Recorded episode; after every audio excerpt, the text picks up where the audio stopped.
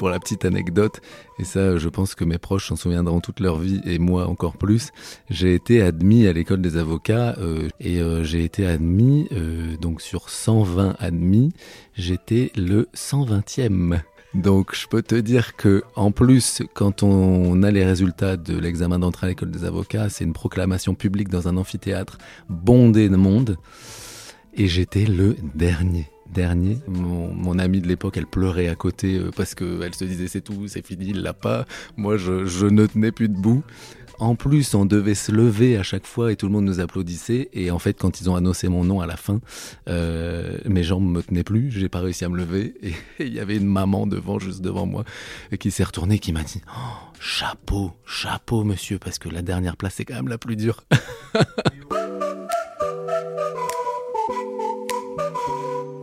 Bonjour et bienvenue sur le podcast Allez Vas-y. Allez Vas-y, c'est le podcast qui met en lumière les personnes qui passent à l'action. Qu'ils soient entrepreneurs ou entrepreneureux, sportifs ou sportifs de haut niveau, bénévoles ou engagés pour une bonne cause, l'objectif est de vous faire découvrir des parcours de personnes qui ont décidé d'agir pour donner du sens à leur vie. L'idée est de mettre en avant les sportifs et sportives en vue des JO de Paris 2024 qui approchent et pour montrer à quel point ils ou elles ont beaucoup à nous apprendre.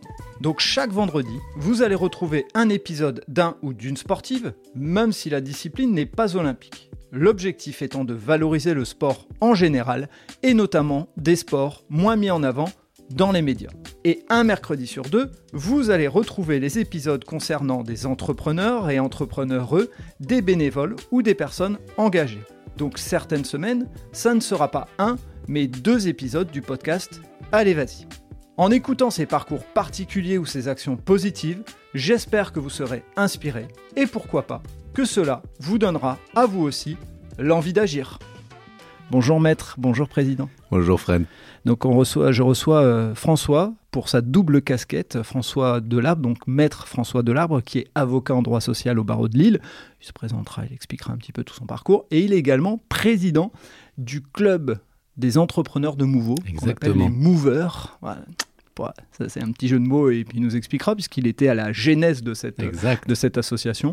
Donc euh, un maître, un président, il nous dira ce que ça fait d'avoir ces deux titres comme ça euh, honorifiques, euh, maître qu'on pourrait euh, allier au maître Jedi et président qu'on pourrait savoir ce que ça fait que de dormir avec la première dame. Hein. Mhm. Tu nous répondras à ces questions.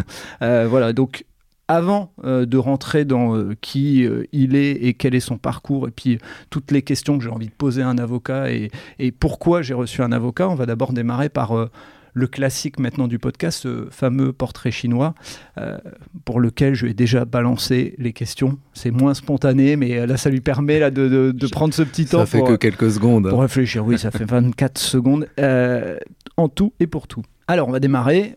première Premier point du portrait chinois. Si je te donne un lieu, je te demande un lieu, tu me dis Mouveau. oh, Pourquoi? Oh, Pourquoi Mouveau? Pourquoi Bah, Mouveau? Parce que Mouveau, figure-toi que ça fait quelques années que je suis mouvalois. Et surtout, Mouveau, c'est un endroit où j'ai fait plein de super rencontres. Mouveau, c'est là où j'ai créé les movers et je reviendrai euh, d'i- d'ici quelques sûr, instants. Et c'est surtout là où j'ai pu te rencontrer Oh. Et qui fait qu'aujourd'hui, euh, j'enregistre ce podcast avec toi. Tu te retrouves avec un casque sur la tête et un micro dans ça la main. m'arrive pas souvent. Ouais, original. Euh, donc Mouveau, pour euh, la petite parenthèse, pour ceux qui ne sauraient pas, on est juste à côté de Tourcoing, ville de Monsieur Darmanin. Euh, et euh, on est euh, pas loin de la frontière belge, hein, à quelques minutes en voiture de la frontière belge et pas loin de Lille, donc le nord-nord de la France. Si je te demande un plaisir gourmand, Ah bah alors, figure-toi que je pense que je te répondrai le barbecue. En ce tu es dans le salé. Ah, dans Ouais. le salé en Ouais. ce moment, parce que le barbecue, c'est vraiment le, le, l'activité, mon activité favorite de la, de la saison, parce que c'est quelque chose d'hyper convivial que je partage beaucoup avec mes amis, mais également avec ma famille. Donc en ce moment, ouais, c'est le barbecue. Moins en hiver, mais là, on est en été, donc presque, donc... euh, Et, et est-ce que tu fais partie des spécialistes du barbecue ou tu aimes profiter du barbecue mais tu laisses les autres euh, faire cuire? Je laisserai, je devrais laisser mes amis y répondre, mais en général, j'y participe quand même activement. Ok, d'accord. Euh, le troisième point, c'est une passion ou un passe-temps? Alors, je suis passionné de voitures de collection. Voitures anciennes. Et D'accord. c'est un passe-temps que j'ai euh, euh, en ce moment et je j'aime participer notamment à des rallyes voitures anciennes. C'est quelque chose que j'aime beaucoup. Une super ambiance, super partage. Euh, En général, les gens sont vraiment top. Donc voilà. Eh ben, tu vois, je découvre ça de ta personnalité. C'est ce que j'adore sur ce, euh, sur ce podcast euh, et, et en général, quand, euh, quand on essaye de s'intéresser un peu plus aux gens, on est tellement dans le speed, on bosse ensemble sur des trucs et on, on y reviendra, mais voilà, je découvre ça.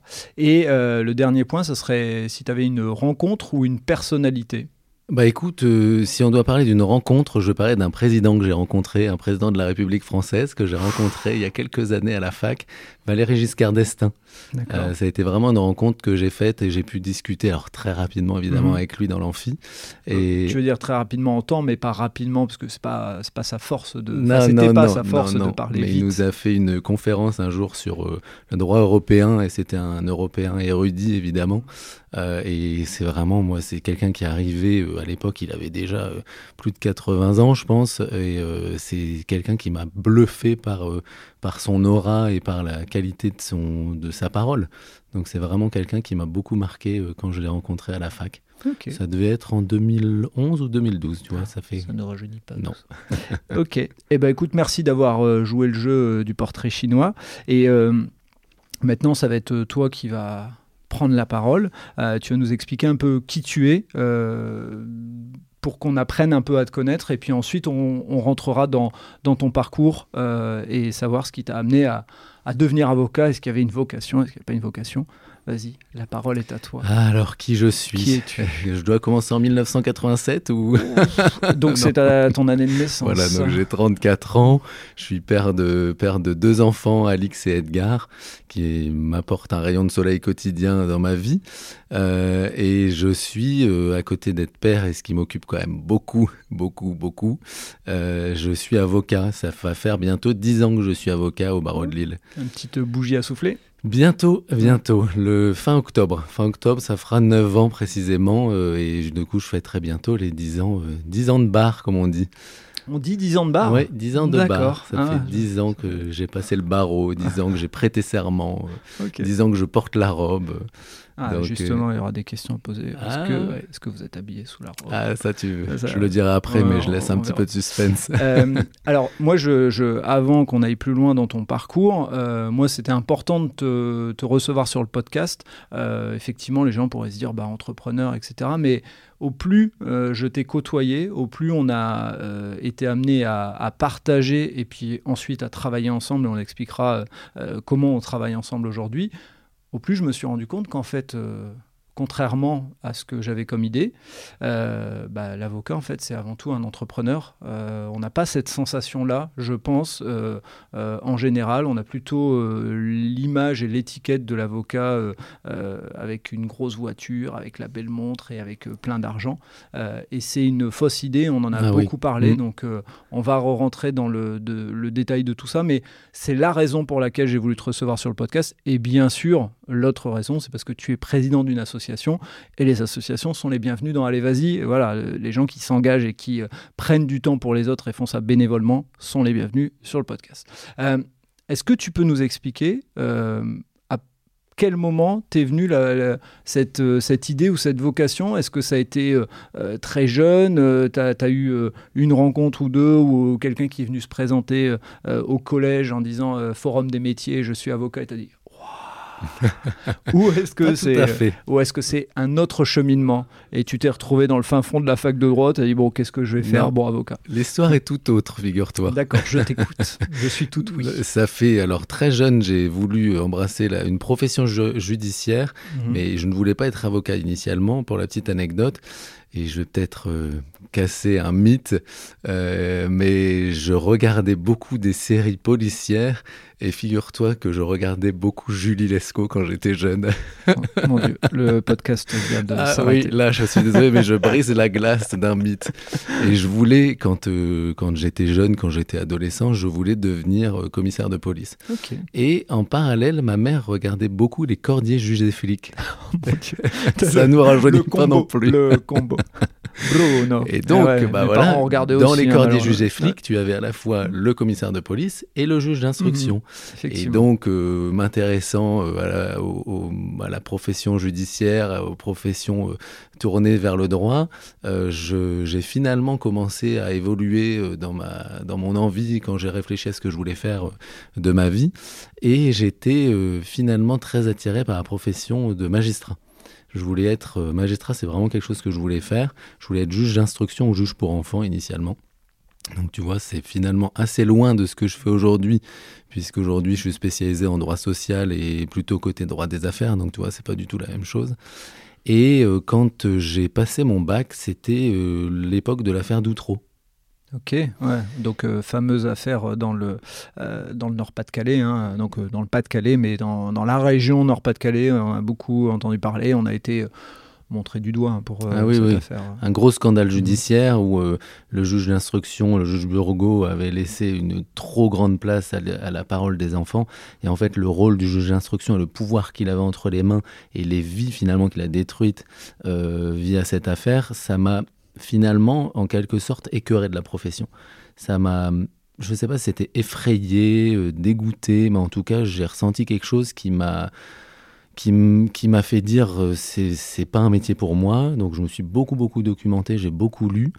J'ai commencé quand même mes études de droit euh, en parallèle, donc ça m'a permis aussi de de- d'apprendre, euh, de, mettre, commencer à mettre mon nez dans les codes, dans le code civil, le code pénal, le code du travail. Et je me suis rendu compte finalement que bah voilà, le métier, euh, le métier de, de magistrat, c'était pas forcément ce qui m'attirait le plus.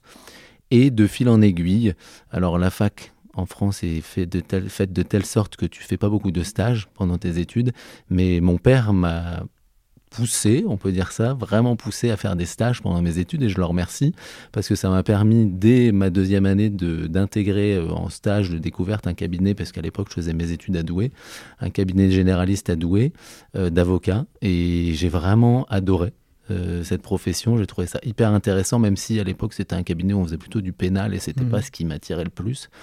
Et ensuite, de fil en aiguille, euh, j'ai fait un deuxième stage en troisième année dans un autre cabinet d'avocats. Et figurez-vous que c'est le cabinet d'avocats dans lequel j'exerce aujourd'hui depuis 8 ans. Donc c'est quand même euh, beau de le souligner parce que j'y suis retourné après, même si entre deux j'ai eu d'autres expériences.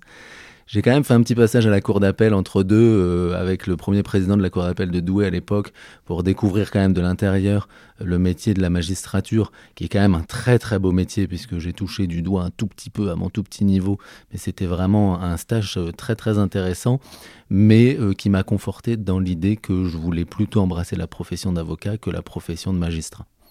Ok. Et euh, quand tu es dans tes études euh, et qu'au fur et à mesure ça commence à se construire, euh, est-ce que rapidement il y a cette volonté d'aller vers le droit social ou tu restes assez ouvert?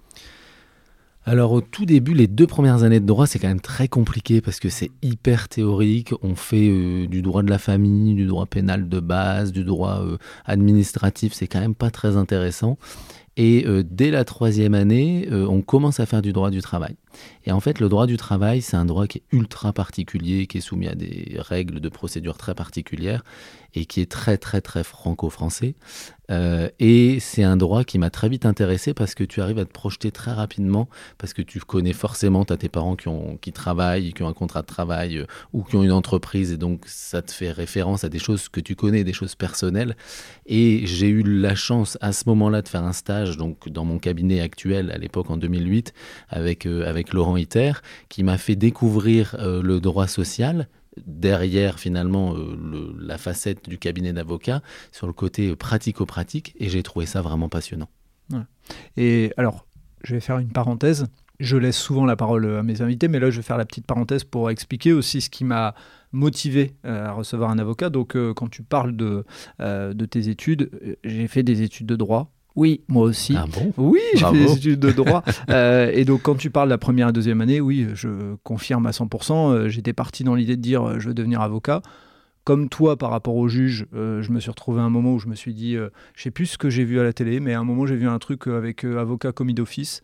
Et euh, je voyais l'avocat qui défendait, je, je- vraiment, je me souviens plus de l'histoire, mais qui défendait quelqu'un qui était pour moi indéfendable. Alors que bien sûr que tout le monde a droit à sa défense, et, mais euh, j'étais dans ce côté-là et je me suis dit, Oh, j'ai pas envie de faire ça. Et je dirais que dès la fin de la deuxième année, j'avais dit je veux plus être avocat. Et j'ai découvert le droit social, comme tu viens de le dire, et donc je confirme à 200%. C'est un droit où on se projette très vite, où on se dit ah, ah c'est concret. C'est autant quand on est sur euh, le code civil, euh, les époux se doivent machin, truc bazar. Bref, euh, mais le droit social, effectivement, donc je comprends à 100% ce que tu, ce que tu partages. maintenant, la question, elle est par rapport au droit social où on se projette facilement comment on se dit avocat en droit social? Parce que comme on se projette facilement sur le droit social, on a hum, des fois tendance à être plus vers juriste d'entreprise, euh, vers euh, euh, d'autres professions, bah, ce qui est mon cas, je suis parti plus vers la branche RH, Qu'est-ce qui a fait. Enfin, c'était, quoi l'idée de, de l'avocat? Est-ce qu'il y avait ce, côté défense pour tous, enfin le droit à la défense pour tous? Il y avait un côté pas clair encore pour toi et tu te disais, bah, je vais avancer mmh. C'est un peu ça, en fait, si tu veux. et je peux, peux pas dire qu'il y a eu un déclic un jour. Il faut, faut, faut, pas se leurrer. Il n'y a pas un moment donné, je me suis réveillé et je me suis dit, ah ça y est, je sais, je veux être avocat et je veux porter la robe. Non, non, pas du tout.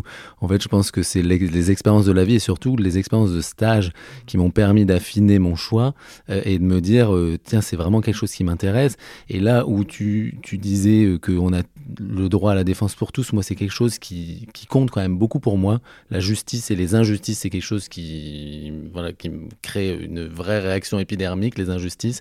Et pour autant, je ne serais incapable de défendre quelqu'un qui a commis un crime, un viol, tout ce que tu veux, que c'est pas mon métier et je pense que ça me poserait un vrai problème moral.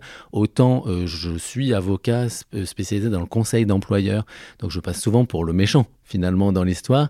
Et euh, j'estime qu'on a en effet tous, et c'est un vrai principe fondamental dans notre République, c'est qu'on a tous le droit à une défense. Et euh, c'est ce côté-là de pouvoir défendre l'employeur dans certaines situations où il faut arrêter de croire que l'employeur c'est toujours le méchant dans l'histoire, euh, qui m'a fait dire que ce métier d'avocat, à la fois sur l'aspect conseil, parce que moi je fais à 80% du conseil, mais à la fois sur l'aspect contentieux, de pouvoir aller mettre la robe et de défendre une vraie histoire, de raconter une vraie histoire d'un entrepreneur qui a des salariés et avec qui il a des difficultés, c'est vraiment quelque chose qui m'a extrêmement plu très rapidement à l'occasion des stages que j'ai effectués. Ok. Et euh, on, reviendra de toute façon sur ce côté euh, euh, employeur, sur ce côté médiation aussi, qui est un plus pour toi. On en reparlera, mais je dévoile des petits trucs comme ça au fur et à mesure.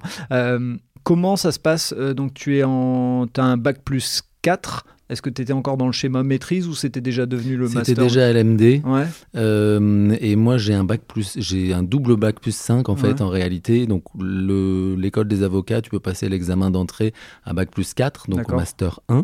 Euh, moi, j'ai décidé de le faire après mon bac plus 2. Donc, mhm. je me suis spécialisé euh, à l'occasion de mes études en droit des affaires en, M1, puis en droit social en M2. Donc, tu veux dire tu as passé en, avec ton master 2, tu as été dans le truc non, alors après le Master 2, en fait, euh, une fois que j'ai obtenu mon Master 2 avec un diplôme de juriste conseil en entreprise, le DJCE, j'ai décidé de prendre une année pour me consacrer au, à l'examen d'entrée, qui est quand même un concours relativement difficile.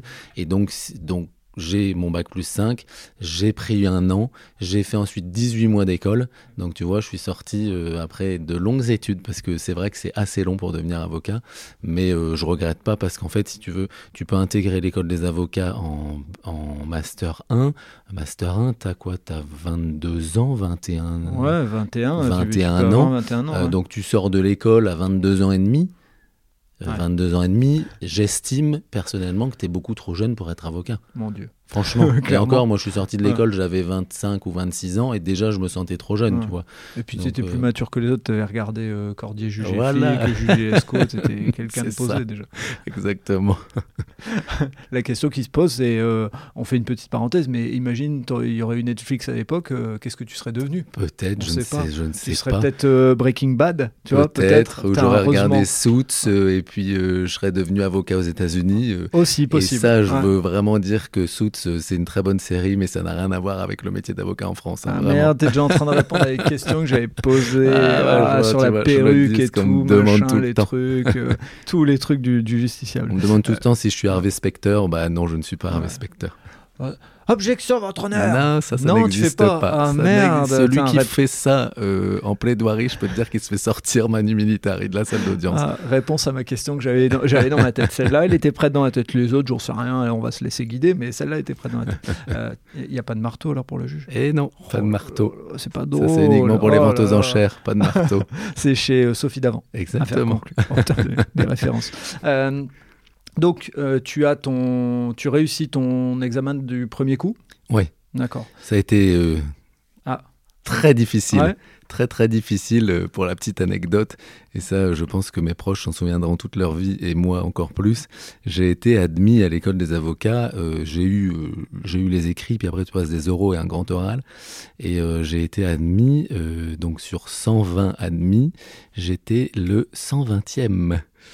Donc je peux te dire que en plus, quand on a les résultats de l'examen d'entrée à l'école des avocats, c'est une proclamation publique dans un amphithéâtre bondé de monde.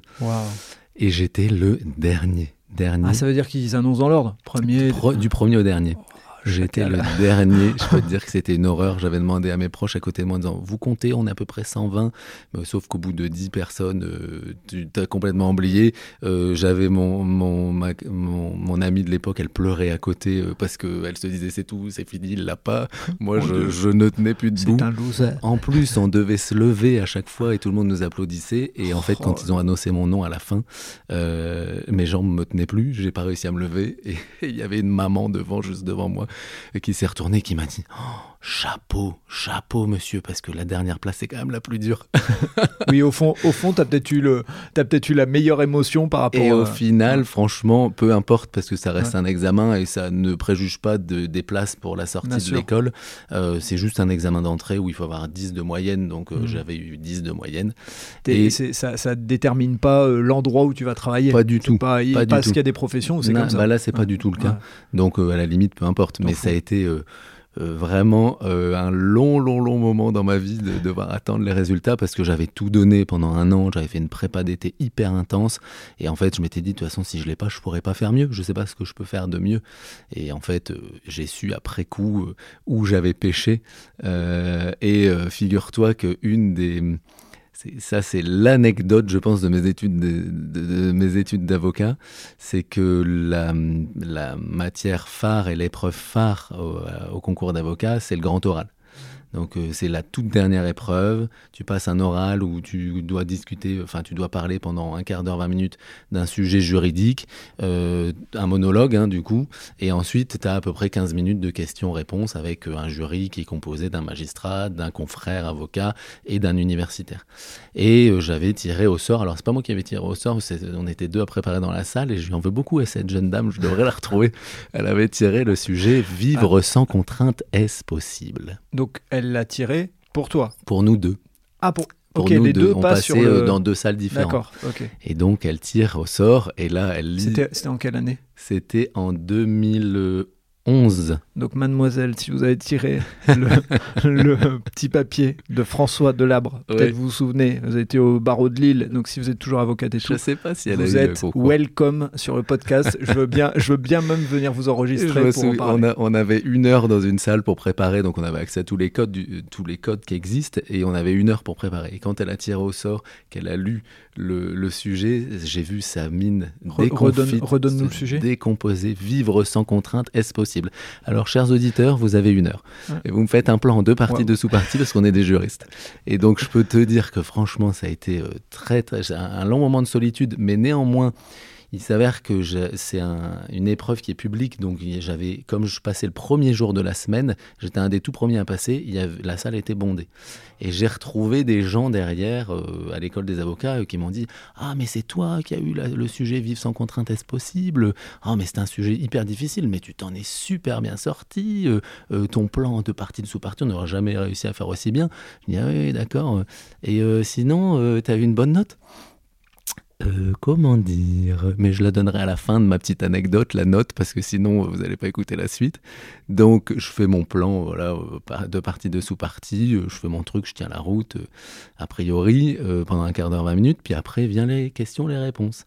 Donc on me demande des questions sur, sur la contrainte judiciaire, sur ce genre de choses, sur des trucs très juridiques, puis après on évolue sur l'actualité, parce qu'on nous a toujours dit à l'école, quand on préparait le concours d'entrée à l'école, attention, peut vous demander euh, les 12 dernières Miss France, euh, euh, qui a, voilà, quels sont les derniers présidents de la Ve République. Et là, mon confrère, futur confrère, l'avocat qui siégeait, me dit Cher monsieur, pouvez-vous me dire qui est Babar? Ok. Qui est Babar Vous avez senti ce, vide intersidéral quand il a posé. Ah bah, je peux vous dire qu'il y a eu le même dans mon esprit ce jour-là. Et là, je me suis dit, où veut-il en venir? Donc, je lui réponds, évidemment, parce qu'on m'avait toujours dit, attention François, tu dois toujours avoir réponse, même si tu sais pas, il faut que tu trouves un moyen de... Il faut pas qu'il y ait un blanc. Donc, je lui réponds à ce cher confrère. Euh, tu, euh, savais qui était Babar? Bah oui, donc je lui dis euh, Babar, le... je lui réponds du tac au tac. écoutez, Babar, c'est le roi des éléphants. Et j'entends l'assemblée très importante derrière moi, rigoler. Donc je me dis, bon, c'est sympa, j'ai détendu l'atmosphère. Et là, il se. Il prend un visage sévère, il me regarde et dit Non, non, mais monsieur, pouvez-vous me dire plus précisément qui est Babar? Donc là, je fais appel à ma mémoire d'enfant et je dis, bah écoutez, euh, Babar, c'est le roi de Célesteville, le mari de Céleste, euh, qui a été adopté par une vieille dame et qui a de, trois enfants, je crois, je ne sais plus, Arthur, euh, enfin bref, je me souviens plus des prénoms là aujourd'hui. La vache, mais sommes incapables, hein, moi. Incapable. déjà. Et j'avais pas d'enfant à l'époque, donc j'avais pas revu Babar depuis peut-être 20 ans. Donc, je, je, te fais une parenthèse, quand tu as dit qui est Babar, dans ma tête, c'est la chanson. Bah, bah, bah, bah mon cousin. Voilà, bah, excusez-moi, je me suis mis à chanter sur mon podcast. Je l'avais encore jamais fait. Et donc, de nouveau, l'Assemblée rigole encore de plus belle et je me dis, bon, c'est bien, j'ai détendu l'atmosphère. Et là, il dit, bon, maintenant, on va peut-être arrêter de rigoler deux secondes. Est-ce que vous pouvez me dire sérieusement qui est Babar dans l'actualité je dis écoutez, euh, monsieur, je suis désolé, c'est une information peut-être qui m'aura échappé, mais je vois vraiment pas où vous voulez en venir. Bon, écoutez, vous pourriez le savoir, euh, euh, Babar, c'est c'est Luc Ferry qui a nommé François Hollande Babar. On était en pleine présidentielle entre Hollande et Sarkozy, je crois, à l'époque me semble-t-il. Et donc je lui réponds, euh, je suis navré, cher monsieur, euh, c'est une information qui m'aura échappé. Euh, je sais que Jean-Luc Mélenchon a qualifié François Hollande de capitaine de pédalo en pleine tempête, mais malheureusement cette information m'avait échappé. Et en fait, il s'est avéré, parce que j'avais écouté les informations jusqu'à la minute avant de rentrer dans la salle d'examen, parce que je savais qu'on allait me poser des questions sur l'actualité, que cette information était sortie au JT du 13h que j'avais commencé ma préparation d'examen à 12h30, donc je ne pouvais évidemment pas avoir cette réponse, et il m'a taclé là-dessus. Je ne sais pas si c'est pour ça qu'il m'a donné une très mauvaise note à mon examen, mais en tout cas, visiblement, ma réponse ne lui a pas plu, parce que j'ai eu euh, 10,5 sur 60. Ah oui. Donc vous ferez le calcul sur 20, mais je préfère pas le faire. Oui, non. En tout cas, ça m'a pas empêché d'avoir l'examen d'entrée. C'est ce, bonheur que, que j'aime dans le côté euh, pouvoir, abuser de son ah, bah pouvoir. mais... Et donc aujourd'hui, euh, chez moi trône une peluche babar que j'ai offert à ma fille à sa naissance. Parce que mes parents, pour me féliciter euh, de d'avoir eu cet examen et après l'anecdote que je leur avais racontée, m'ont offert une peluche babar. Et j'en suis très très fier de cette peluche. je suis en train de, de me rendre compte de la portée de ce que tu de ce que tu viens de raconter quand même, parce que tu vas te manger des babars. Euh, c'est pas grave, pendant un petit, j'assume. Ça fait partie de ton histoire, c'est partie de ta vie. Euh, et donc, tu as cet examen, et euh, une fois qu'on sort, et ça c'est important pour moi, une fois qu'on sort de, de l'examen, qu'est-ce qui se passe? Quand on, a l'examen d'entrée, donc ça c'était l'examen d'entrée, ce qu'on appelle le concours d'avocat, et ensuite tu fais 18 mois de formation six mois de formation théorique à l'école euh, où tu apprends quand même pas grand chose. J'espère que j'ai pas de professeur de l'école des avocats qui m'écoute, mais franchement, c'est, c'est voilà, c'est, t'en as tellement chié avant qu'au final, c'est quand même assez cool. Et ensuite, tu fais deux fois six mois de stage, six mois de stage en dehors d'un cabinet d'avocats pour t'ouvrir sur autre chose. Et là, j'avais décidé de faire ça dans un service juridique en droit social chez Pimki. Euh, au, siège juridique droit social de Pimki. C'était une expérience passionnante. Et d'ailleurs, j'ai rencontré Fabien Mullier euh, à cette occasion-là, qui, est, un mover, qui est un mover voilà, de notre club d'entrepreneurs de Mouveau. Euh, et ensuite, j'ai fait un stage de six mois de fin d'études à l'école des avocats que j'ai fait chez Ernst Young à l'époque, EY, et qui m'a permis de trouver mon premier job. Mais quand tu sors, donc après, tu passes un examen de sortie qui est juste un examen, qui est en général une formalité et que j'ai euh, très bien réussi. Mais quand tu sors, en réalité, es comme si tu étais médecin généraliste, c'est-à-dire que tu n'as aucune spécialité, juridiquement et légalement parlant. Tu peux exercer, tu peux poser ta plaque et dire demain, bah, j'exerce, je fais du droit de la famille, du droit pénal, du droit social, ce que tu veux. Et autant te dire que quand tu sors de l'école des avocats, tu sais vraiment pas faire grand-chose. Donc c'est les expériences et les stages qui te permettent après d'apprendre et de choisir finalement la spécialité dans laquelle euh, tu veux t'orienter. Euh, et euh, moi, c'est mes expériences, un, de master et deux, mes expériences de stage qui ont fait qu'après, je me suis spécialisé en droit social. Et donc quand tu arrives, tu t'es fait embaucher dans un cabinet? Oui. Et quand tu arrives, est-ce que c'est peut-être la légende, mais tu plaides pas tout de suite, j'imagine, et tu es plutôt à gratte-papier et bouffeur de, de, textes et autres. En euh. quelque sorte, tu vois, j'étais donc chez, euh, chez Ernst Young à Lille, euh, qui est une, superbe, une superbe boîte, et ça a été une très très bonne école mhm. pour moi d'apprentissage. Mais quand tu débutes, un, tu rencontres pas les clients, deux, tu restes dans ton bureau derrière ton ordinateur et derrière ton code du travail, tu rédiges des consultations, tu rédiges des conclusions, et le jour où il faut plaider le dossier, et eh ben, c'est l'associé qui plaide ou le senior manager qui plaide, parce que on te dit que c'est le client qui veut, parce que c'est pas dans l'image de ce genre de cabinet et on estime que tu n'as pas suffisamment d'expérience. Donc, je mettais la robe uniquement quand je devais aller faire demander un renvoi à une audience. C'est-à-dire que le dossier n'était pas prêt et j'allais voir le juge en disant Est-ce que vous pouvez nous donner un délai complémentaire Est-ce qu'on n'est pas prêt? Et c'était bon, très frustrant en réalité, mais bon, voilà, c'est la, c'est la politique de ce genre de cabinet. Et est-ce que tu es euh, dans le côté, euh, si le dossier est bien préparé, c'est normal. Et si le dossier, il y a une petite coquille, euh, bah, t'as mal fait ton taf. Euh, comment te dire euh, Si j'acquiesce de la tête, ça se voit ou pas dans le podcast? Non, mais euh, vas-y, tu peux balancer, je ferme les yeux. non, non, c'est complètement ça. Hmm. Franchement, dans ce genre de cabinet, je dénigre pas mon expérience hmm, du tout parce que ça a été très, très, très formateur. Hmm. Une école de la rigueur vraiment très, très forte. Mais néanmoins, c'est voilà, le genre de situation où si tu as très bien fait, bah, en général, c'est l'associé qui en prend les lauriers auprès du client.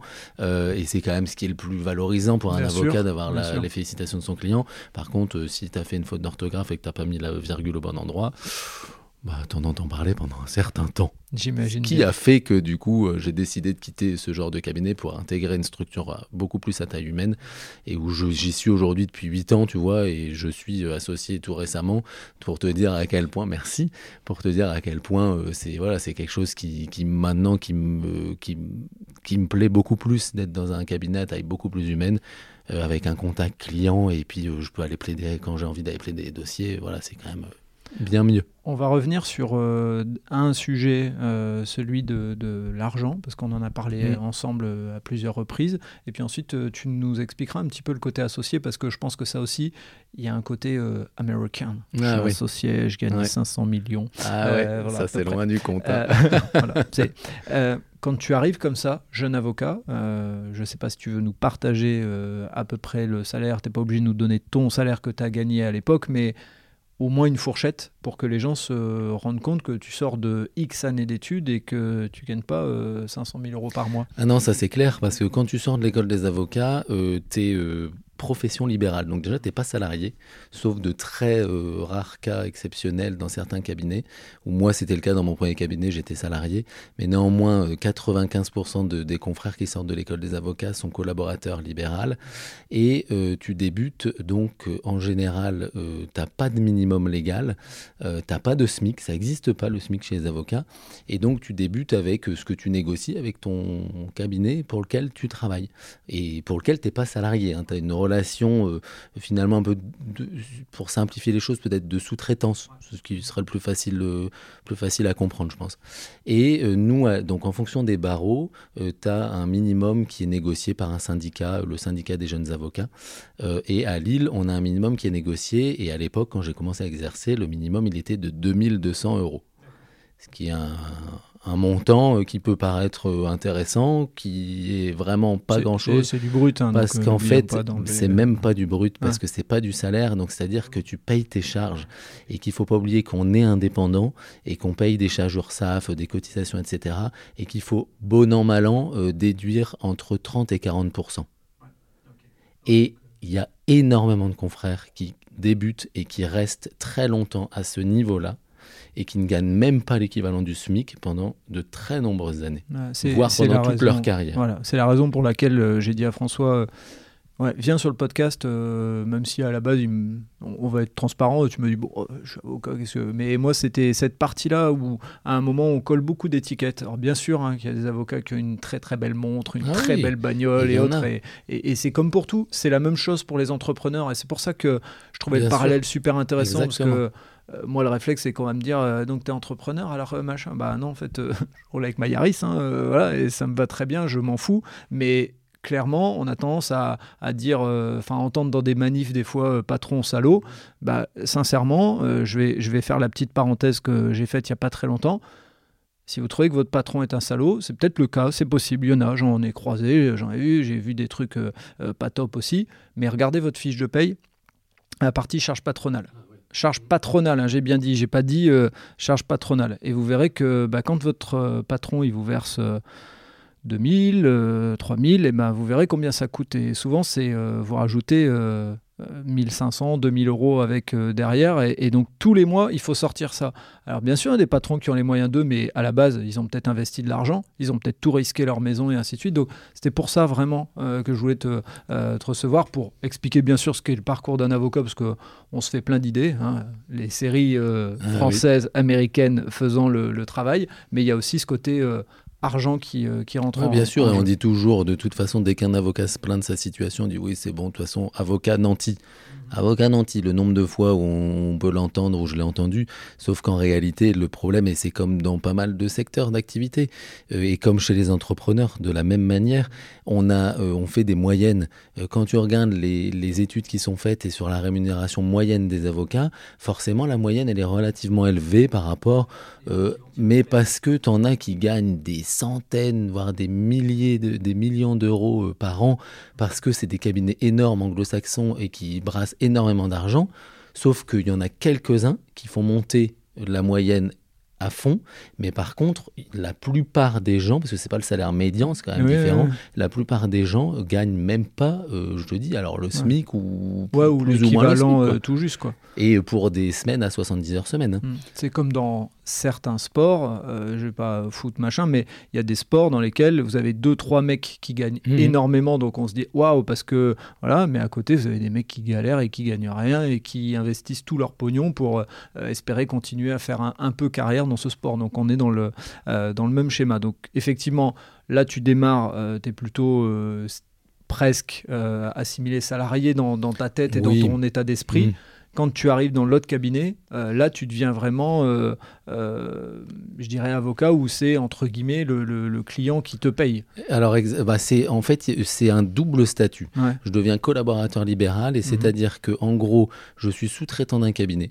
J'ai un cabinet qui me sous-traite un certain nombre de dossiers en contrepartie de quoi il me rétrocède des honoraires pour un montant fixé mhm. d'avance, avec un pourcentage ou pas après sur le chiffre d'affaires, peu importe. Et ensuite, j'ai la possibilité de développer ma clientèle personnelle. Parce que la clientèle que je traite pour le cabinet dans lequel je suis lui appartient juridiquement. Et ensuite, moi, je développe ma clientèle. Et là, c'est le client qui me paye en direct. Alors que de l'autre côté, c'est le client qui paye le cabinet qui me rétrocède une partie des honoraires. Donc, tu as finalement un double fonctionnement et qui fait que si tu arrives à bien développer euh, ton business, euh, à faire du développement client, etc., euh, tu arrives après à développer ta rémunération, à développer ton, portefeuille client, ce qui te permet après, puisque le statut de collaborateur est un statut totalement temporaire et qui n'est pas fait pour durer dans le temps, euh, ce qui te permet soit de monter ton cabinet, de dire un jour, bon ben voilà, j'ai suffisamment de clients pour vivre de tout seul, donc je monte mon cabinet, ou je m'associe avec d'autres personnes, ou j'intègre le cabinet dans lequel je suis et je m'associe au sein de ce cabinet en apportant ma clientèle et euh, en m'associant avec les cabinets, avec les avocats qui sont associés dans ce cabinet-là. Et ça, c'est ma situation actuelle. Ok, donc Associé, ça veut dire que tu, tu partages entre guillemets tout et puis euh, tu récupères aussi une, une partie de, quelque sorte, euh, des revenus du, du, cabinet. Comme une, alors c'est parce qu'on n'est pas considéré comme société commerciale, mais comme une entreprise. Hein. Tu intègres le capital d'une entreprise, euh, tu participes au développement du chiffre d'affaires de l'entreprise. On est une entreprise, on embauche des salariés, on a des assistantes, on a un comptable, on a des stagiaires, voilà, on les paye et on doit développer notre chiffre d'affaires pour pouvoir faire fleurir notre société d'avocats. Si demain il y a une histoire ou autre et que votre cabinet se casse la figure parce qu'il y en a un qui fait une connerie ou autre, un mm. associé, euh, tu es comme un entrepreneur. Exactement. Euh, Je suis solidairement tenu. Ouais. Mm. Moi, il y a un point qui était important, parce qu'après, on va parler un peu quand même de ta casquette de président, sinon euh, on va passer une heure et demie et les gens vont plus nous écouter. moi, il y avait un point qui était important, c'est ce fameux diplôme universitaire de, de médiation, mm. parce que pour moi, c'est important, c'est euh, en, faisant ce, enfin, en ayant fait ce, diplôme universitaire, tu illustres un peu euh, ce que tu as comme état d'esprit mmh. euh, en termes d'avocat. Ce n'est pas le cas de tous les avocats, mais toi, tu as plutôt cet état d'esprit et c'est aussi ce qui fait que moi j'ai l'impression que des fois je parle pas à un avocat parce que tu as, une autre euh, as une autre vision des choses. Ouais, ouais en fait, j'ai pas du tout une vision contentieuse comme peuvent l'avoir et comme on peut l'avoir d'ailleurs quand mhm. on pense à un avocat, l'avocat c'est celui qui met sa robe et qui va plaider et qui va se castagner devant moi le conseil de prud'homme ou devant toute autre juridiction. En fait, moi pas du tout, j'ai été élevé euh, quand je dis élevé, j'étais à, bonne école, c'est-à-dire que tous les cabinets dans lesquels je suis passé euh, prônaient les issues amiables, indifférents un peu, d'ailleurs, on peut faire la comparaison avec le, droit anglo-saxon euh, et le droit américain, parce qu'ils sont très portés là-dessus depuis très longtemps. Et donc, euh, j'ai toujours été poussé à négocier. C'est-à-dire que dès qu'il y avait un contentieux, un litige entre, un, client et son salarié, on était on, vraiment on à négocier, à trouver une issue amiable, parce que voilà, une procédure judiciaire, je le dis quand même, c'est minimum deux ans en première instance, voire après plus deux ou trois ans en appel. Donc autant dire que c'est très très long et on n'est jamais sûr de l'issue euh, de la décision. Et euh, il y a des réformes qui sont passées et aujourd'hui on est obligé plus ou moins de passer par des préalables de conciliation ou de médiation. Et en fait la médiation, moi c'est quelque chose qui très rapidement m'a intéressé parce que c'est vraiment euh, un état d'esprit qu'on a euh, à, aborder un différent entre les parties parce qu'on se rend compte très très rapidement qu'en réalité, quasiment tout différent vient d'un problème de communication entre les parties. Et donc la médiation, c'est devenir médiateur, c'est devenir un acteur d'essayer pour essayer de remettre en place la euh, communication entre deux parties à un endroit où la communication a été rompue. Et en fait, moi, je prends toujours cet exemple de la première euh, médiation qui m'a marqué et qui fait qu'aujourd'hui, j'ai envie de partir là-dedans parce que je me rends compte que à chaque fois que tu as une décision de justice, il y a forcément quelqu'un qui est déçu, voire les deux qui sont déçus, mhm. parce que le juge n'arrive pas forcément à trancher correctement, parce que c'est difficile, c'est un métier très difficile de devoir trancher. Euh, donc, le première médiation, on a un salarié qui est licencié et qui conteste son licenciement, qui demande des milliers des cents. On fait une médiation, et en fait, on se rend compte que l'objet du contentieux, c'était pas la contestation de la rupture du contrat parce que le salarié était très content d'être parti de la société, c'est qu'en fait il avait participé à la création d'une collection dans la mode et qu'il y avait un livre collector qui avait été euh, fait sur cette collection, qui avait été signé par le directeur artistique de l'époque, qui est un directeur très connu euh, dans le monde de la mode, qui avait été euh, dédicacé et en fait on lui avait interdit quand elle était quand elle avait quitté la société de partir avec ce livre qui avait finalement pas une valeur financière, mais une grosse valeur morale. Et on lui a dit non, ça appartient à la société, tu pars sans. Et en fait, on a négocié, on a fait une médiation. La société a reconnu qu'en effet, elle pouvait lui offrir ce livre qui n'avait finalement aucune valeur, juste une valeur euh, morale, mais pas une valeur financière. Et on a pu, euh, du coup, s'en sortir sans aller jusqu'au contentieux. On a mis en pause le contentieux, on est sorti, on a rediscuté dans une salle, on a vraiment euh, dégonflé le ballon, et en fait, on s'en est sorti avec ça. Donc c'est quand même extraordinaire de se dire qu'on peut parfois partir sur 5 ou 10 ans de procédure juste pour un problème finalement euh, entre deux personnes de communication et parfois juste pour un bouquin.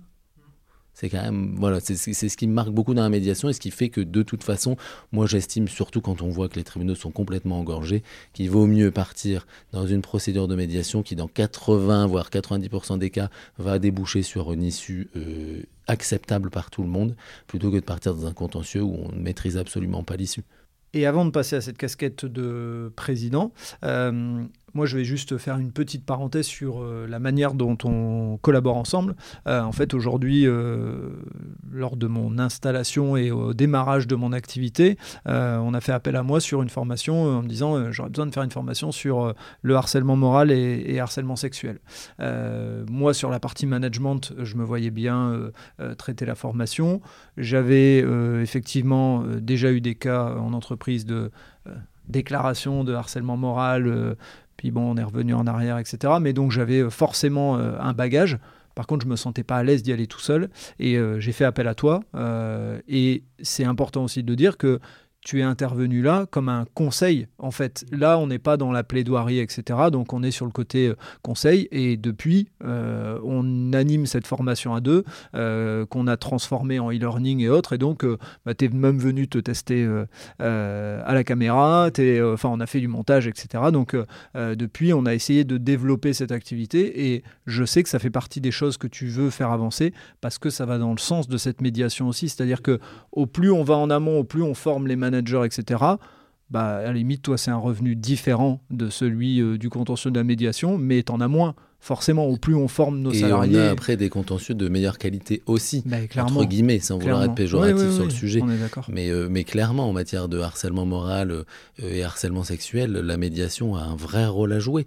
Parce que d'ailleurs, quand j'ai fait mon diplôme universitaire de médiateur, le mémoire que j'ai fait, c'était sur la médiation préventive en entreprise comme outil de management, à tel point que on est, je l'ai fait ça en, partenariat avec une autre avocate qui est spécialisée en, en droit social côté salarié, et on est intimement persuadé que si on met en place ces techniques de médiation euh, au sein du management des entreprises, on pourrait éviter un nombre de, alors je ne parle pas forcément de contentieux, mais en tout cas de litiges internes, euh, de différents internes, euh, mais pour moi c'est hallucinant ce qu'on peut faire avec mmh. ça.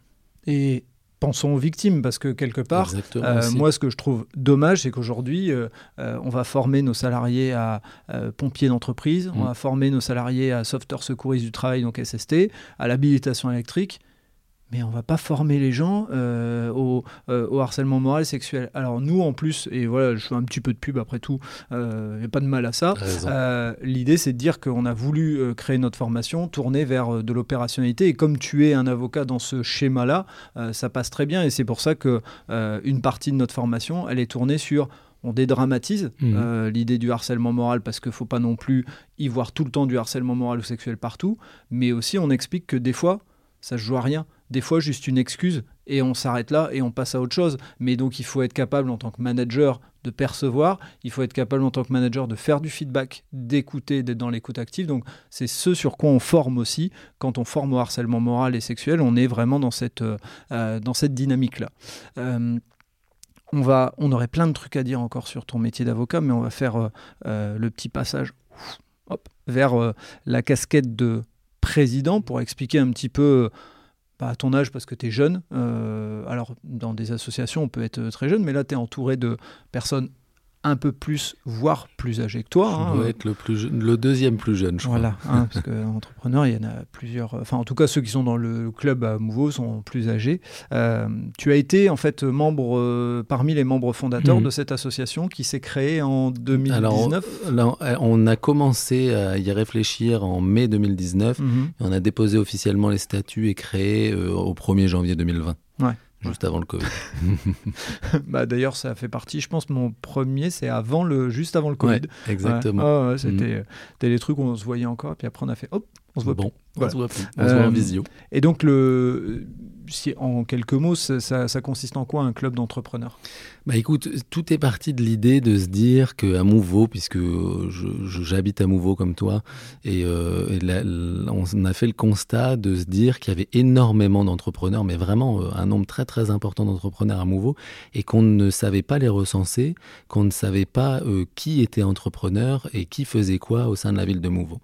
Et on s'est dit, euh, tiens, on aimerait mettre en place un club d'entrepreneurs comme ce qui existe déjà ailleurs, comme à, Tourcoing, comme à Lambersart, qui ont été un peu euh, précurseurs sur le sujet, de pouvoir euh, mettre en commun et mettre en relation les entrepreneurs du coin pour finalement promouvoir une sorte de circuit court de l'entrepreneuriat en se disant bah tiens quand j'ai besoin d'un entrepreneur autant aller voir euh, quelqu'un qui habite dans ma rue euh, plutôt que quelqu'un qui habite à l'autre bout de la France voire à l'autre bout du monde euh, et de se dire tiens bah mon voisin il fait des il crée des sites internet j'ai besoin de faire un site internet je préfère aller voir mon voisin. Ça c'était le premier point. Et le deuxième point c'est de se dire aussi la vie d'entrepreneur c'est pas une vie évidente. Je pense que tu es bien placé pour le savoir. Et moi aussi je suis bien placé pour le savoir parce que j'ai beau être avocat je suis également entrepreneur. Et euh, on a voulu mettre en place un système pour rompre l'isolement de l'entrepreneur. De se dire, tiens, euh, euh, l'entrepreneur, souvent, il est tout seul chez lui, pas toujours évidemment, mais il y a quand même beaucoup d'entrepreneurs individuels et euh, il a pu cette ambiance un peu de collègue de travail. Et on avait mis en place, d'ailleurs au tout début, avant qu'on soit coupé par le Covid, une sorte de permanence, de coworking, de, euh, de remise de l'ambiance de, des collègues à côté de la machine à café. Donc on, on crée une permanence dans une salle de la mairie pour se retrouver régulièrement. Un tiers-lieu en fait. Un hein. tiers-lieu, Mhm. tout simplement Mhm. pour euh, avoir un moment où on pouvait partager ces moments, ces difficultés et se dire bah tiens moi j'ai telle problématique dans ma vie pro euh, qu'est-ce que t'en penses toi en tant qu'entrepreneur? Et c'est vraiment euh, la base de, de la création et l'ADN de la création euh, du club des movers Et une précision dans ce que tu dis, c'est que effectivement, on va prendre mon exemple. Euh, moi, j'ai ma société qui est domiciliée à Tourcoing, mais je vis à Mouveau. Et quand tu dis c'est difficile de euh, recenser euh, le- les Mouvalois euh, qui sont ou Mouvaloises qui sont euh, des entrepreneurs ou entrepreneuses, c'est parce que bah, savoir que la personne qui habite dans telle maison, elle a son entreprise à Lille ou à Tourcoing ou autre, c'est difficile. Donc effectivement, euh, pour être euh, dans un club d'entrepreneurs, la plupart du temps, en tout cas c'est ce que les movers voulaient, c'est soit on a notre entreprise domiciliée à Mouveau, soit on vit à Mouveau. Voilà, l'idée c'était euh, c'était ça. et à l'époque moi je me suis rendu compte que dans ma rue j'avais deux entrepreneuses qui habitaient juste là et qu'on se croisait à la boulangerie le dimanche et qu'on ne se connaissait même pas donc c'est quand même top tu vois et Ouais. j'ai fait des super rencontres et j'ai lié maintenant des amitiés avec des gens euh, pour qui euh, j'aurais eu aucune amitié si on ne s'était pas rencontrés via un club parce qu'on est hyper euh, voilà nous pour nous c'est la convivialité avant tout. Euh, on se prend pas la tête on met en place des choses pour aider les entrepreneurs des ateliers des after-work euh, des marches des déjeuners voilà des choses très conviviales. Mais tout ça pour vraiment promouvoir ce, ce lien local de l'entrepreneuriat. Et qu'est-ce qui t'a donné envie de t'engager, de, te lancer en tant que bénévole Parce que tu aurais pu, comme moi, euh, profiter du club et rester, euh, rester un peu en dehors. Bah écoute, quand on a eu la première réunion de lancement, euh, donc il y a Delphine Willaume qui était à l'origine de la, de la création notamment, et qui a demandé des bonnes volontés pour créer, parce qu'en fait on partait de rien, on partait d'une feuille blanche, et donc je me suis dit, bon, pourquoi pas, je note mon nom sur la feuille, euh, on verra bien ce qu'il en ressort, etc. Et puis finalement, on s'est retrouvé à, au moins une, on était bien... de 12, je pense, 12 ou 13 à se retrouver à une réunion de lancement.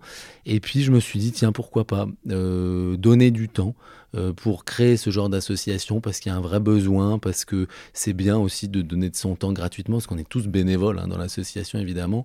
Et puis, bon, faut quand même le dire, j'ai un, un terreau familial très porté sur le bénévolat. Donc je me suis dit, pourquoi pas commencer par là et me trouver du temps, parce que j'ai un agenda très chargé comme tout le monde, mais je me suis dit, il faut que j'arrive à consacrer du temps euh, pour les autres aussi. Et donc c'est comme ça que je me suis dit, bah tiens, je vais partir, euh, je vais faire partie des membres fondateurs, et ça a été une super expérience. Et c'est en plus hyper formateur, franchement, que de participer à la création d'une association, de toute association qui soit. Je pense qu'il y a beaucoup de gens qui nous écoutent et qui font partie d'associations et qui savent que la vie d'une association, c'est Oh oui. pas un long fleuve tranquille. Oh non. Euh, et donc on, on- on va réexpliquer. hein. Delphine effectivement était la présidente au, démarrage. Tu faisais partie des, des membres fondateurs avec euh, d'autres membres du bureau. Et dernièrement, euh, Delphine t'a passé la main Mhm. et donc tu es devenu euh, Ouais. président. Au 1er janvier 2022, j'ai eu le grand honneur d'être élu à l'unanimité du jury, monsieur le président. Ouais, si. Je- Oh, non, on a voté. non, Euh, je non. pense que ça a été truqué. À mon avis, il y en a qui ont bourré les urnes, c'est sûr. Non, non, non, ça a été. Voilà, j'ai. D'abord, on m'a demandé si je voulais bien le faire parce que c'est c'est quand même une vraie charge. Euh, d'être président d'une association. On est aujourd'hui euh, 40 membres et c'est une association qu'il faut faire vivre. Mhm. Et on a un bureau euh, de 9 membres actifs. Donc euh, il faut voilà, il faut faire vivre l'association. Et puis je me suis dit, après tout, euh, il faut y mettre la main à la pâte. Euh, Delphine avait fait les deux premières années, Covid, etc. Ça avait été très compliqué. Euh, il fallait aussi mhm. participer, participer à l'édifice. Et j'ai dit, bon bah pourquoi pas, je prends la présidence pendant un an et je suis ravi de le faire. D'ailleurs, c'est super. C'est voilà, c'est au quotidien, c'est une super expérience. C'est pas toujours évident parce qu'il faut aussi manager des, équipes, manager un bureau et, et puis surtout être moteur vers les autres et vers l'extérieur. Et puis faire vivre cette association euh, au quotidien. Mais c'est voilà, c'est quelque chose. Je suis très très honoré d'ailleurs qu'on me l'ait proposé et qu'on m'ait euh, élu président. Et je suis ravi de le faire au quotidien. Et je pense que si on te l'a proposé, si euh, ça t'est arrivé entre guillemets à ton âge, c'est aussi ce côté médiateur, ce côté plutôt jovial et autres. Et, peut-être, tiens, je n'ai pas parlé de cette anecdote, mais quand on a fait notre formation la première fois, on était en visio parce que mmh. Covid et compagnie oblige. Et donc, euh, je me présente, etc., euh, en tant que consultant, tout ça, et je présente François. Et euh, tu pouvais être là que le matin. Mm. Donc, après l'après-midi, on mange tout ça, on se reconnecte avec les gens, et donc François n'est plus là. Et je dis à tout le monde Bon, vous avez bien cru à la blague, hein il n'était pas avocat. Vous voyez, un mec comme ça, c'est pas un avocat. tu me l'avais pas dit ça. Parce qu'ils étaient dans le cliché. on est dans le cliché, tu vois, l'avocat, c'est euh, le monsieur, tout ça, machin, qui parle. Alors que toi, tu parles simplement, et c'est ce que j'aime aussi. Hein, je, euh, quand je dis on est dans le cliché, c'est pas ce que moi je pense, c'est que les gens, en général, ils mettent une étiquette, euh, comme on dit consultant, machin, c'est le mec, il met des PowerPoint et tout ça. Voilà, bref. Et donc ils ont dit ah bah ouais, on se doutait bien qu'il n'était pas avocat et tout ça. et après j'ai dû dire euh, mince, ma blague elle a pris, elle a marché. Donc j'ai dû leur dire non non, il est vraiment avocat, mais voilà c'est comme quoi euh, enlever l'étiquette de l'avocat, c'est pas euh, celui qui a tout le temps la robe mm. sur lui et compagnie. Non, mais c'est important justement de, de, le dire. Et pour moi c'est hyper important de d'avoir un discours qui qui est qui est entendable par tout le monde parce que le droit c'est tellement compliqué et c'est tellement chiant, on peut se le dire quand même entre nous que c'est hyper important d'être accessible et de, de montrer que euh, on peut avoir accès à un avocat sans que ça coûte forcément les yeux de la mhm. tête et surtout sans que ce soit euh, inaccessible et que ce soit quelqu'un qui nous parle dans un langage totalement euh, incompréhensible. Et des fois, on fait appel à toi trop tard, c'est-à-dire que les gens pensant que c'est très cher, enfin à toi, à la profession, pensant que c'est très cher, attendent le dernier moment, notamment sur le droit social, alors que des fois, pour envoyer un courrier, pour essayer de négocier, etc., il ferait mieux de le faire en amont. Euh, ça leur coûterait peut-être 200 ou 300 euros, j'en sais rien. Et des fois, peut-être même juste un conseil gratuit de bon, allez, c'est bon pour cette fois, je laisse passer parce que derrière, je sais que voilà. Et au fond, bah, ils attendent et après ils arrivent au contentieux. Et là, et là ça peut coûter beaucoup plus cher. Bah, oui, voilà, c'est plus long, mm. ça coûte plus cher et ainsi de suite. Euh, pour terminer sur euh, les movers et puis après terminer tout court, Comment tu vois le, euh, côté, euh, parce que c'est aussi le, sujet, euh, club d'entrepreneurs, est-ce qu'il il y a vocation pour toi, puisqu'il y a un petit avenir là qui s'est présenté Alors, on est au mois de juin, quand on enregistre, ça va être diffusé après l'été. Euh, mais euh, la, la, MEL, donc la métropole européenne de Lille, donc la métropole lilloise, euh, fait bouger un petit peu les clubs d'entrepreneurs et je trouve ça bien parce qu'elle participe à, ce, à cette sortie de l'isolement. Comment tu vois l'avenir de ces clubs d'entrepreneurs bah, C'est même la MEL, pour être très précis, c'est la MEL et la CCI. D'accord. on a eu l'opportunité d'intégrer avec les movers ce qu'on appelle l'interclub, mhm. des clubs d'entrepreneurs de la métropole lilloise et on s'est rendu compte qu'il y en avait énormément des clubs thématiques, des clubs euh, géographiques, des voilà plein de clubs différents. Euh, Aujourd'hui, on est, je crois, 24 ou 25 clubs quand même adhérents, donc c'est quand même énorme. Et euh, justement, je trouve que pour moi, euh, l'avenir des clubs d'entrepreneurs, c'est l'interconnexion entre nous parce que entre, entre, entrepreneurs, on a besoin de se connecter les uns aux autres, on a besoin de se rendre des services, on, en chie quand même au quotidien dans notre activité professionnelle, donc on a besoin de pouvoir euh, le soir, le week-end, à un moment donné, se dire tiens, je peux appeler euh, un tel euh, dans le bâtiment, j'ai un problème avec mon bâtiment professionnel, j'ai un problème en droit, je peux appeler François, lui passer un petit coup de fil, un petit texto, sans que ça engendre derrière des, choses hyper importantes. Et moi, c'est ça que je vois à l'avenir, c'est développer les synergies entre entrepreneurs, entre différents clubs de la métropole lilloise et d'ailleurs, pour pouvoir justement augmenter les possibilités de contact et accessoirement mais en fait, c'est pas accessoire, le business aussi qui va derrière. Puisqu'il faut pas oublier qu'on est là aussi pour gagner notre vie et que si on fait partie de club d'entrepreneurs, même si on est bénévole et qu'on donne son temps gratuitement, derrière, évidemment, on a besoin d'en vivre. On a besoin de faire tourner nos cabinets, nos entreprises, de, tout ce qui nous fait vivre au quotidien pour pouvoir payer nos factures. Et donc, c'est ça aussi qu'on vient chercher. Et donc, tourner vraiment ce côté, nous, chez les movers, ce côté convivial, tout en étant aussi dans un côté business. Mhm. Parce qu'on est là pour faire du business, hein. Mais on va pas se le cacher. Tu as raison, puis il faut payer nos charges et tout. hein. Enfin, je veux dire, à la fin, à la fin de l'année, c'est pas. Enfin, si, si je prends mon exemple, euh, c'est pas pour me. Je, paye, je, je me gagne un salaire beaucoup moins important euh, que ce que j'avais comme salarié. Donc, ce que je gagne comme euh, euh, argent est avant tout là pour payer les charges. Ça, c'est le premier truc. De toute façon, quoi qu'il en soit, les charges, elles tomberont. hein. Le, le salaire, à la limite pas, mais les charges, elles tomberont. Et donc, pour faire euh, le lien avec ce que tu viens de dire, on bosse ensemble. Donc, euh, bah, déjà, c'est une rencontre. Je bosse avec euh, Gilles euh, Didier, hein, mon petit marché public, euh, petit clin d'œil. Ce sera normalement vous pourrez écouter. Il y a un épisode qui est déjà qui a déjà été diffusé. Et par exemple là, bah, avec Mathieu aussi de Squid Consulting, petit clin d'œil aussi. J'ai une recommandation. j'ai aidé une ancienne collègue via Garance, qui est aussi. Enfin voilà, donc c'est. On, on va pas citer tout le monde, mais en tout cas, je pense qu'il y a des synergies importantes. Et là où tu as raison, c'est que je pense que c'est l'avenir. Clairement, c'est l'avenir de euh, le fait d'être dans ce circuit court, d'éviter d'aller à Pétaouchnok ou, ou d'aller euh, bah, chercher quelqu'un qu'on connaît pas, alors qu'au fond, à côté de soi, il y a quelqu'un qui peut dire bah si, je le connais par le lien de un tel ou un tel. Euh, pour terminer, moi, il me reste des questions quand même. donc, sous la robe, Ah, tout nu ou pas ça, c'est un mythe. Oh, mince, de toute façon, euh, les, les hommes ont leurs pantalons qui dépassent de la robe. les Ah, femmes, tu pourras avoir euh, tout le. tu pourras penser ce que tu veux, mais euh, non. Donc, est-ce que tu as déjà, euh, autre question, est-ce que tu as déjà plaidé, plaidé en Bermuda? Non. Ah non, bon voilà, ça, ce serait extrêmement mal vu par le magistrat. c'était une Quoique plaisanterie. caché derrière le pupitre, ça se verrait peut-être pas. Et euh, donc, euh, tu dois pas connaître euh, le code du travail par cœur? Ah, mais si, je le connais par cœur. D'ailleurs, il est sur ma table de nuit. Article le lis tous les 1152-2, soirs. s'il te plaît. Euh, ça, c'est le harcèlement moral. Oh, punaise, euh, comment ça se fait que je l'ai en tête? C'est bizarre. bizarre, C'est très, très bizarre. Ah non, et ça, c'est un mythe, un Voilà. vrai mythe. Ouais. Le nombre de fois pendant mes études et après, on m'a dit Mais le code civil, tu le connais par cœur? Euh, Non. Je Hmm. pense que je connais peut-être un ou deux articles par cœur et encore maintenant, je les connais plus. Et dans le code du travail, à force d'en utiliser certains, évidemment qu'il y en a que je connais. Mais quel est l'intérêt, sincèrement, On de réciter par cœur euh, un article du code du travail? Aucun. Aucun. Donc non, ça c'est un mythe. Et euh, dernier truc, tu dois repasser ta robe d'avocat? C'est un truc, ça se repasse? Non, je la repasse jamais. Je la mets sur un cintre et j'essaye de pas trop la froisser. Les gens vont se dire, les mecs, ils finissent. Alors, juste pour la petite histoire, on est vendredi, il est 19h05, puisque j'ai l'heure là-bas sur le. Et franchement, on termine comme on peut, sur une jambe, sur machin.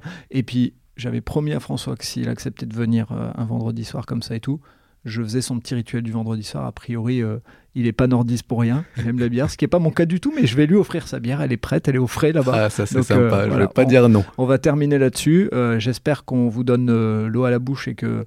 Alors bon, si vous écoutez le podcast le matin, n'allez pas chercher une bière, mais en tout cas, voilà, si c'est le soir, vous pouvez y aller. François, merci beaucoup. Et je suis toujours Euh, dispo pour boire une, une bière avec les potes.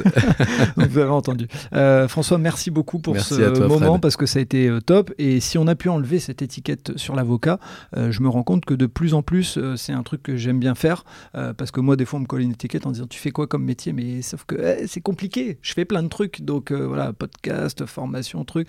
Et les gens disent des fois c'est trop. Bah non, en fait, je fais que j'ai envie de faire, ce qui me vient. Donc euh, voilà, arrêtons de coller les étiquettes. Nos enfants auront de moins en moins ce genre d'étiquettes. Euh, on dira plus t'as fait tel métier. C'est Mhm. j'ai fait ça pendant un temps, j'ai fait ça, j'ai fait ça, j'ai fait ça. Donc, euh, commençons à nous adapter et enlevons les étiquettes, euh, qu'elles soient des étiquettes clichés, des étiquettes qu'est-ce que tu fais? Là, aujourd'hui, tu es avocat et tu fais en même temps de la médiation, de la formation, du conseil et ainsi de suite. Donc, euh, voilà, c'est pas que plaider, euh, Ah c'est pas loin que rouler en Ferrari, Ah hein, non, surtout pas. Que les week-ends où tu vas dans les vieilles voitures de collection et que. Et c'est pas des temps- Ferrari. Oh merde, c'est pas drôle. Bon, écoute, il est temps d'aller boire pour moi parce que j'ai la gorge très sèche et une bière pour toi. Avec euh, pas de plaisir. problème, Merci elle Fred. Au plaisir. À bientôt. Merci d'avoir écouté cet épisode jusqu'au bout. J'espère que vous avez apprécié ce moment et si vous voulez en savoir plus, rendez-vous sur les notes du podcast. Si vous avez aimé cet épisode, n'hésitez pas à en parler autour de vous pour donner encore plus de lumière aux actions des invités. Si vous avez envie de suivre Allez Vas-y, abonnez-vous et évaluez le podcast, notamment sur Spotify et Apple Podcast, sur votre plateforme d'écoute préférée. Si vous voulez faire avancer mon travail, laissez un commentaire sur Apple Podcast, ça aide à faire connaître le podcast. Pour ceux qui ne le savent pas encore, j'ai lancé un autre podcast sur le voyage qui s'intitule Loin de chez soi. Il est disponible sur Apple Podcast, Spotify, Deezer et sur les plateformes d'écoute. Je vous donne rendez-vous un mercredi sur deux pour un podcast Allez vas-y sur les entrepreneurs et entrepreneureux, les bénévoles et les engagés. Et tous les vendredis pour un épisode consacré aux sportifs et aux sportives. D'ici là, portez-vous bien.